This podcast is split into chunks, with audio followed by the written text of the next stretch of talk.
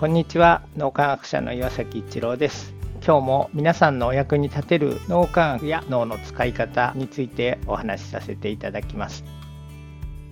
人はどんな脳の使い方をしたら幸せに生きられるのかということがここ50年ほどの脳幹研究から明らかになってきました。どうしたら自分らしく自分に合った人生を幸せに生きることができるのか。どんな脳の使い方をしたら自分の可能性を大きく引き出せるのか。という視点で脳科学がさらに進歩してきました。そして人類活動の源と言われる脳の使い方がだんだん明らかになってきたんです。それが応体験というものです。AWE と書いて O と読みます。応体験は科学的なスピリチュアル体験とでも言ったらいいでしょうか。人間の脳が大宇宙や大自然の広大さ悠久さ素晴らしさ美しさに心震える感動体験をしている脳の状態が応体験です。それ以外にも応体験は徳の高い人の振る舞いを見て感動した時仲間と心が一つになるような感動体験をした時にも起こるということが分かってきました。強烈とまではいかなくても小さな応体験をプチ応体験と言います。人類の歴史に大きな足跡を残してきたいわゆる偉人と言われる人たちは強烈な応体験を人生のどこかでしたと言われています。応体験をして心震える感動体験をすると自分の既存の枠を超えて大きく飛躍する脳の使い方ができるようになります。同時に自分のためだけではなく世のため人のためになりたいという気持ちが強くなり凄まじいエネルギーが湧いてくるようにもなります。そのような応体験をするととても謙虚で素直感謝や利他の気持ちにあふれた状態になります。それがフロー状態を誘発します。フロー状態は応体験の一部と言われておりリラックスした集中状態なので素晴らしいパフォーマンスが発揮できるようになります。さらに素晴らしい未来を構築していくために未来を新しく作っていく脳の回路がパワーアップされてきます。そして仲間と心を一つにして力を合わせることで普通の知性の人たちのチームが天才知性を超えてしまう集合知性が発揮できるようになるんです。そのような一連の脳の使い方をしていると素晴らしい応体験が形あるものに転換されていきます。それがさらに周りの人に心震える応体験として伝播していく。そんな循環が起こることが脳科学の視点から分かってきたんです。応体験やフロー状態には意図して入ることはできません。脳の無意識領域が応体験やフロー状態のスイッチになっているからです。脳の無意識領域を整えることで応体験やフロー状態に入る打率を高めることしかできないんです。そのような脳の使い方に近づくことで自分らしい幸せな人生が作られていくということが最新の脳科学研究から分かってきました。日常の生活の中で応体験どんなところでできるか改めて見直してみてはいかがでしょうか。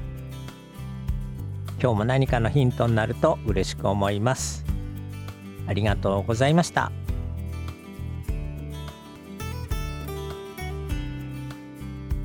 今後市民講座なども開催していきたいと思っています。皆さんがどんなことにご興味があるかを教えていただけますでしょうか。そのためのアンケートにご協力いただけると嬉しく思います。このポッドキャストの詳細という欄をご覧いただけると思います。そこにアンケートのリンクが付けてあります。ご協力いただいた方には感謝の気持ちを込めて脳科学のプチ講義動画をプレゼントさせていただきます。どうぞよろしくお願いいたします。ありがとうございました。